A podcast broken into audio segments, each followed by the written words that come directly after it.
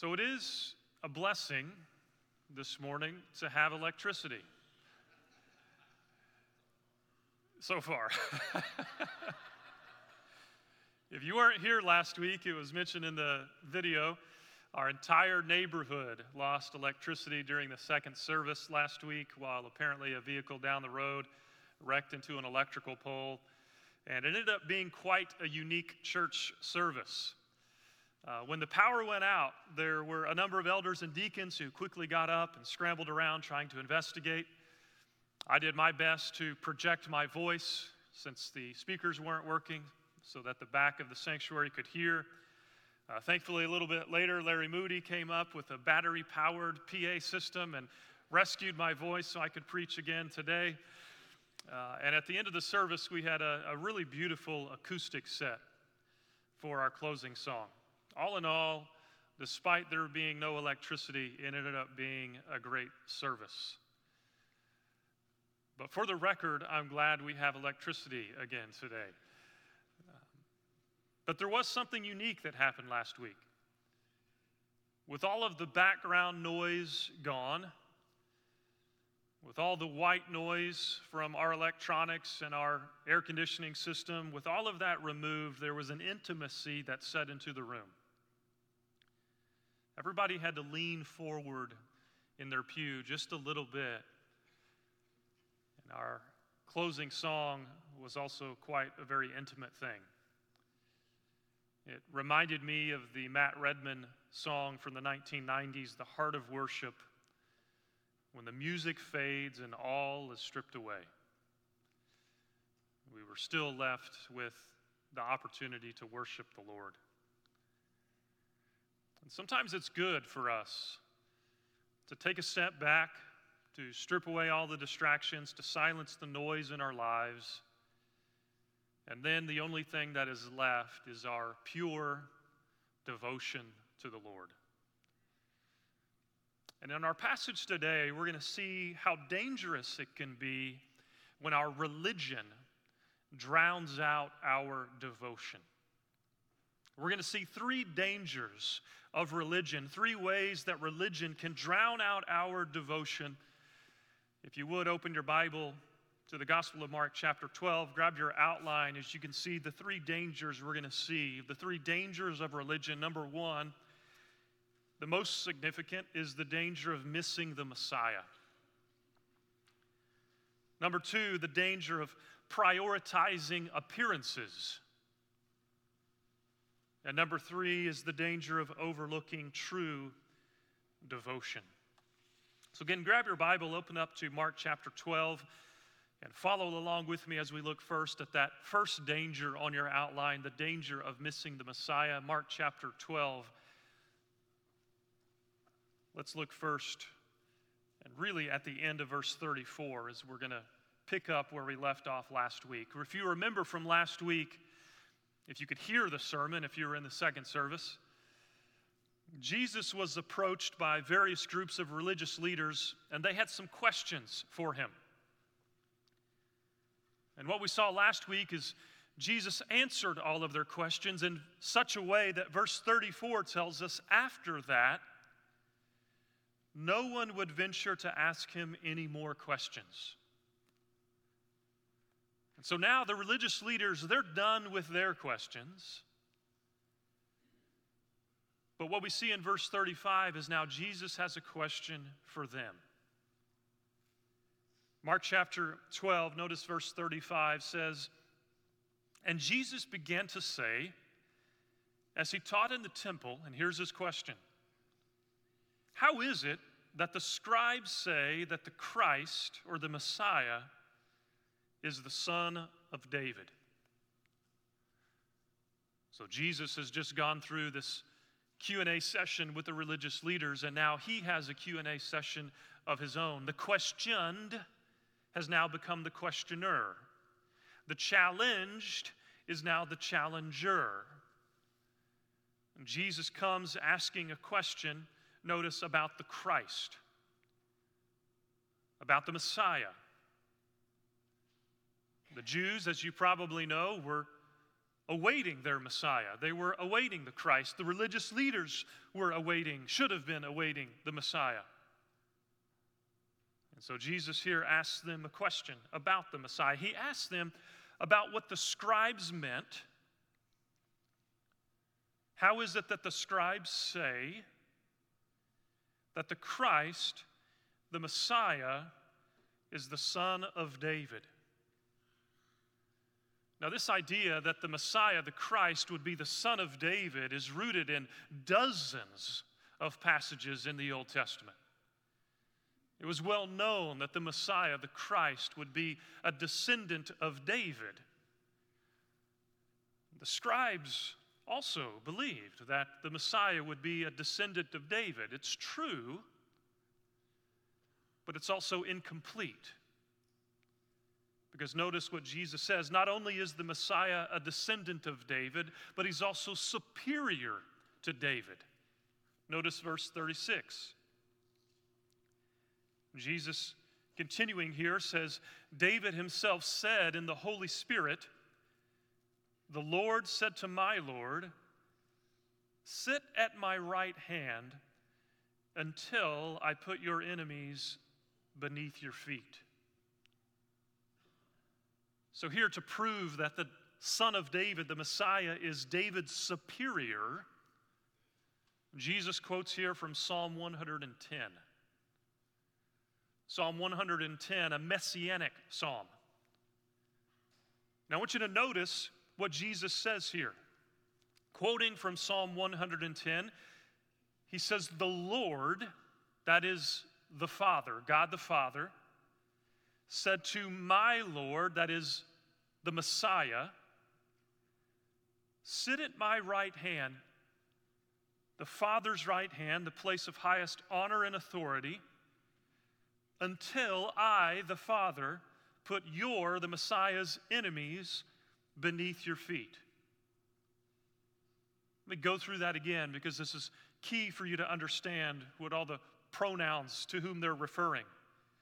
The Lord, that is God the Father, said to my Lord, that is David's Messiah, sit at my right hand, at the Father's right hand, until the Father puts the Messiah's enemies beneath his feet. Again, Jesus here is quoting Psalm 110, showing the undeniable fact that the Messiah is David's Lord or his superior. Notice this is where Jesus goes in verse 37. He says, David himself calls him, the Messiah, Lord. So, in what sense is he his son? So, if you follow Jesus' argument here, there's this major unstated premise that you don't call someone Lord unless they're superior to you, right? You don't call someone Lord who is your inferior or even on your same social sphere. But you only call someone Lord if they are in a superior position to you. Jesus then uses Psalm 110 to show that David addressed the Messiah, his son, his descendant, as Lord. And so the conclusion here is that David is the inferior of the Messiah, even though the son of David is his descendant. So therefore, the Messiah must be more than David's human descendant. He is the son of David, a human descendant of David, but he must be more than just the human descendant of David.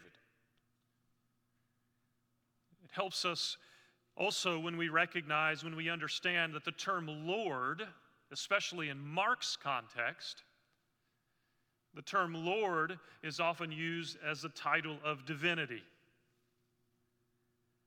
So, what Jesus is doing here, as you unpack his argument, he's using Psalm 110 to show that the Son of David is no mere man. He's the Son of David, but he's also God. The Messiah is, yes, David's son, but he's also David's Lord at the same time. Now, no doubt, as Jesus lays out his argument here from Psalm 110, he raises this question so that his listeners will associate him with the Son of David, the Son of God, the Messiah. This is a bold reference to Jesus' true identity as the Son of David and the Son of God. And notice, by the way, the end of verse 37 and the large crowd enjoyed listening to him. I believe this short sentence here is meant to be read in contrast with the religious leaders. The religious leaders we saw last week were challenging Jesus. And here, the crowd, the Passover crowd, is enjoying listening to him. Now, this passage is a major passage in Jesus' teaching ministry. Not only does Jesus appropriate this title, Son of David, but he claims to be something more, and that is the Son of God. As we think about this passage and how it applies to us, I want you to remember first that, remember, it's Passover season. Messianic expectations were high. All of the people should have recognized Jesus as the Messiah, the Son of David, the Son of God. Of all the people, the religious leaders especially should have recognized Jesus as the Son of David, the Son of God, the Messiah. But they didn't. In fact, they reject him. All of the evidence they needed was there, but they missed it. And so, the first danger we see here of religion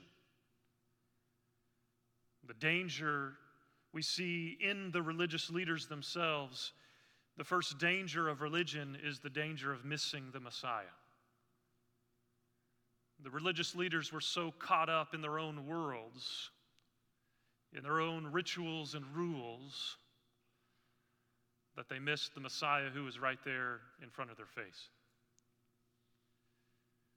And that danger can happen not only in first century Israel, but that danger can happen today as well. When people get so caught up in religion and man made rules and rituals that they too miss the Messiah, the Savior. So let me pause for just a moment and ask you a question. What do you believe about who Jesus is? Do you believe that He's the Son of David, the Son of God, the Messiah, the Savior, the one who laid down his life on the cross for your sins, to pay the penalty for the sins that you and I committed, and so that through faith in him and in him alone, no religion, no man made rules, but by faith alone in Christ alone, you're redeemed and reconciled with the Holy God. There's no amount of good works, no turning over a new leaf. There's no ritual or religion that can save you, but it's Christ alone that saves you. My question for you this morning is do you believe that? Because the first danger we see here in this passage is the danger of missing the Messiah because of religion. That's the first danger. Now let's take a look at the second.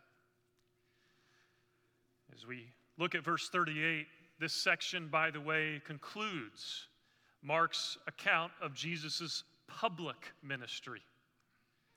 From here on out, his focus is on his disciples.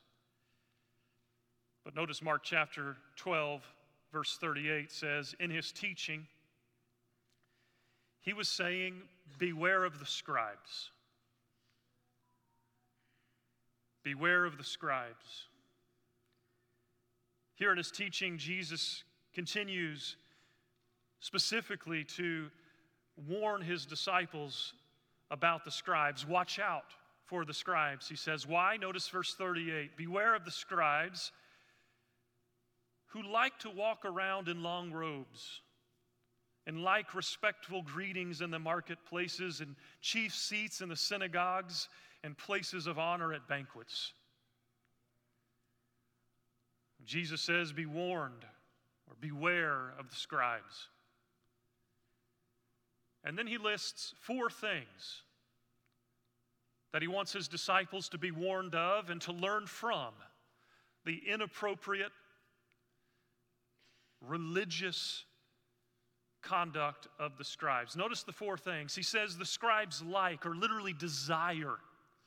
They desire, Jesus says, to walk around in long robes. Jesus is here picturing their long white linen garments with fringes that were worn by the priests, the law teachers, the Levites. They wanted to look, to look religious.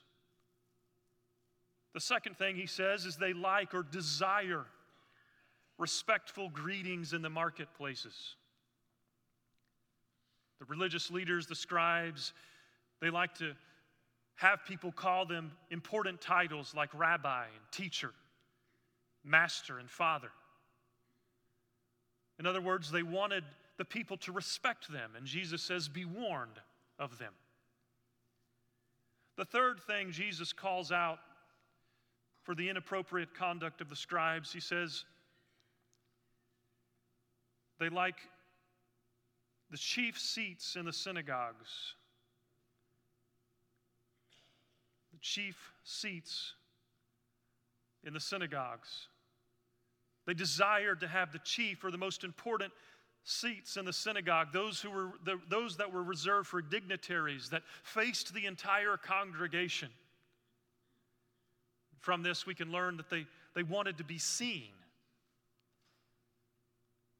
The fourth thing Jesus calls them out for here is they like or they desire the places of honor at banquets. These special evening meals at which they were seated next to the host in other words, they wanted preferential treatment. But all four of these desires can be summarized as the scribes loved prominence and high honor from others.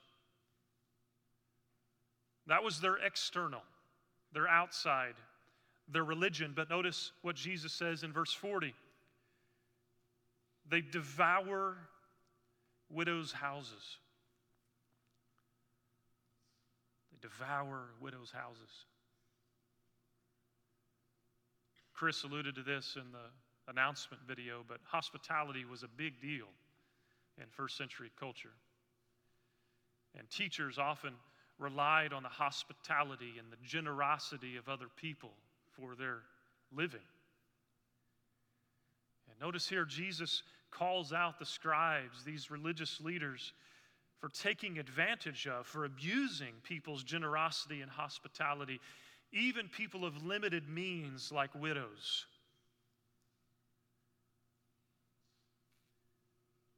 And then finally, notice verse 40. He says, And for appearance's sake, they offer long prayers. I want you to notice that phrase, for appearance's sake. For the scribes, for the religious leaders, and for the religious today, it's really about appearances' sake. Here, the scribes like to make lengthy prayers in order to impress people with their so called piety. But here again, Jesus calls them out. And notice the last thing he says there in verse 40 he says, These will receive greater condemnation. These scribes, these religious leaders will, Jesus says, receive greater condemnation. Jesus calls them out for their ostentatious conduct, which is just a smokescreen for their evil hearts. He says they will receive a greater condemnation. They will be punished most severely, in other words, at God's final judgment. This is a sobering warning the danger of religion. As we think about application, what I want you to notice here is that for the religious leaders, again, it was all about appearances.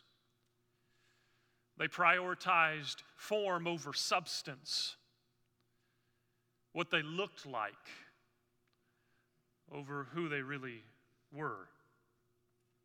That's the second danger of religion. It's prioritizing appearances. Religion often cares more about what people think than what God thinks.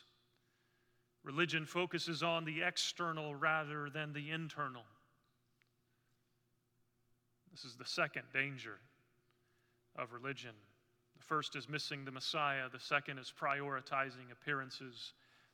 Now let's take a look at the third, number three on your outline overlooking true devotion. Here we see a great contrast to the religious leaders. Notice again, Jesus mentioned widows. The scribes uh, took advantage of widows, and now Jesus lifts up a poor widow as the prime example of what true devotion really is. Notice Mark chapter 12. Let's look first at verse 41. And he, Jesus, sat down opposite the treasury, and he began observing how the people were putting money into the treasury. Now, keep in mind that, that Jesus is in the temple. He's been in the area known as the court of the Gentiles, and now he's apparently walking into the area known as the court of women. And there in the court of women, there were 13 trumpet shaped receptacles into which people would put their free will offerings. And here Jesus is observing people, he's watching people and how they're putting money into the treasury. And notice what did Jesus see, verse 41 at the end? He, he notices many people, many rich people, were putting in large sums.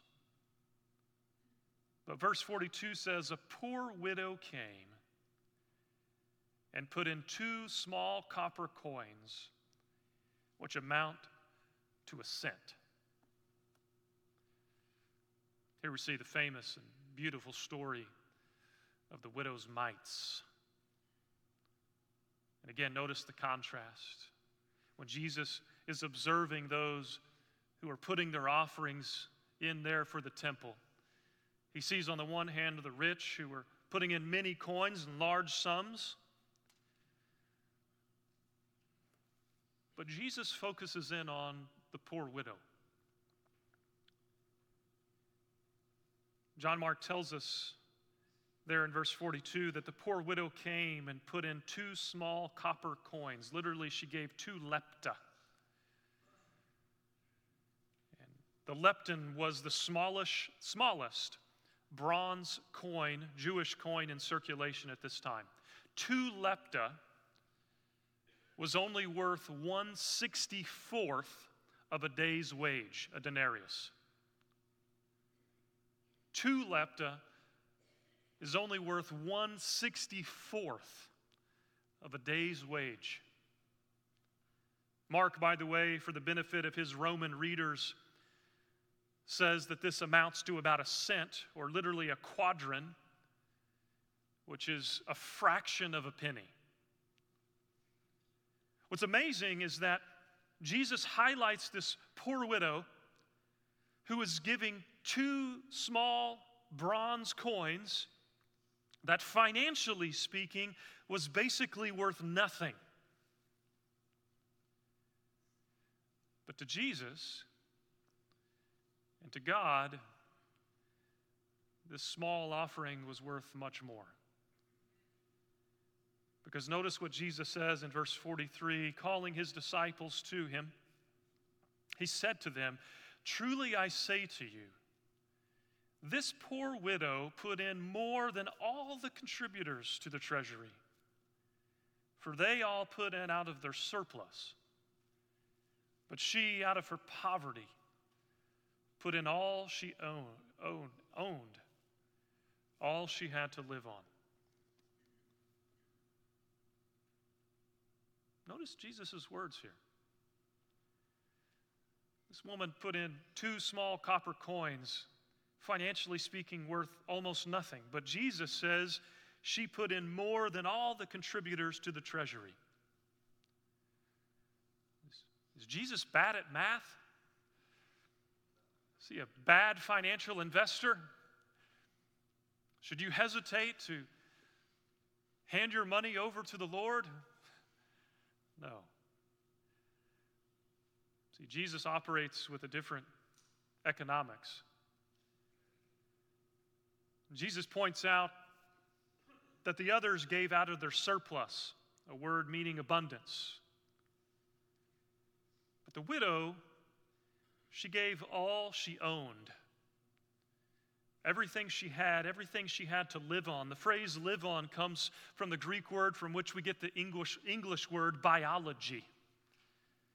She gave everything in her life, in other words. She gave everything she needed for life. She gave all the resources she had to maintain her life. And in giving to God sacrificially, she ultimately was entrusting her very life to God to provide for her needs. Now, ultimately, this passage is not really about money, although money often reveals what we truly value. Jesus is using this poor widow and her example to teach his disciples the value that God places on wholehearted commitment, on wholehearted devotion. One scholar says worship that costs us nothing is worth precisely what it costs. Worship that costs us nothing is worth precisely what it costs. The third danger we see here of religion is the danger of overlooking true devotion. I love how Jesus holds up this poor widow and her pure devotion, this widow who would have been easily overlooked and he lifts her up as a model of the kind of worship that God desires. So, this is Mark 12, 35 through 44. Let's pull all of, all of this together and discuss application for just a moment. Notice again, there are three stories here in these verses, and in these stories, we, th- we see three dangers of religion the danger of missing the Messiah, the danger of prioritizing appearances, and the danger of overlooking true devotion. When we put all of this together, consider this. If Jesus, number one on your outline, really is the Son of David, the Son of God, the Messiah, who is, by the way, calling us, inviting us to follow him, then we should give to him. Not the pretense of our devotion, number two on your outline, but we should give to him our pure and genuine devotion. If Jesus really is who he claims he is the Son of David, the Son of God, the divine Messiah, then we should offer to him as our worship, not just the appearance of our devotion, but our pure devotion. Again, notice the contrast in the text between the appearance of devotion and true devotion, the appearance of worship and true worship, between external show and internal faith. The dangers in our text this morning were dangers not just for first century religious leaders, but they're dangers for you and I as well. The religious leaders cared about appearances. Perhaps we who live in the buckle of the Bible Belt can fall into the same temptation. We live in a culture like ours, and we're blessed to live in a culture like ours. There's also sometimes the danger to be tempted to follow the Christian subculture and the certain rules and regulations and rituals and religion that often comes with it. There can be a cookie cutter image of a Christian with unspoken rules of conduct that we're supposed to do. And if we're not careful, we can become more concerned with appearing a certain way than actually worshiping Jesus and giving him our true devotion. So, there on the back side of your outline, I've given you some application questions to consider.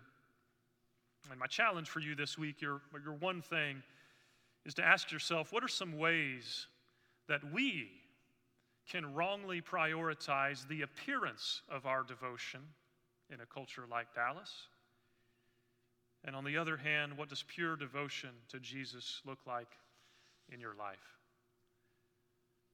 Matthew, Matthew, Mark chapter 12, verses 35 through 44 prompts us to ask the question what is pure devotion to Jesus? When all the noise, when all the religion, when all of people's expectations are stripped away, what is left? What remains? And what we see here is that what the Lord wants, what He desires from us all, is our pure and genuine devotion to Him. Would you pray with me? Uh, Father, we do confess that just like the religious leaders in the first century, we confess how easy it is for us to fall into religious acts, to care more about appearances than substance.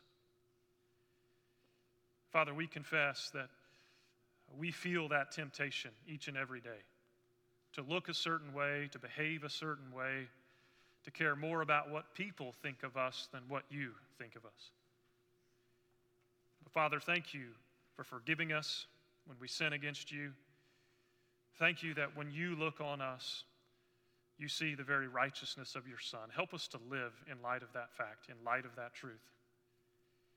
And Father, we humbly ask that by the power of your Spirit, you would enable us, you would empower us to live lives of true and pure devotion to you. Father, Son, and Spirit, we ask this in Jesus' name.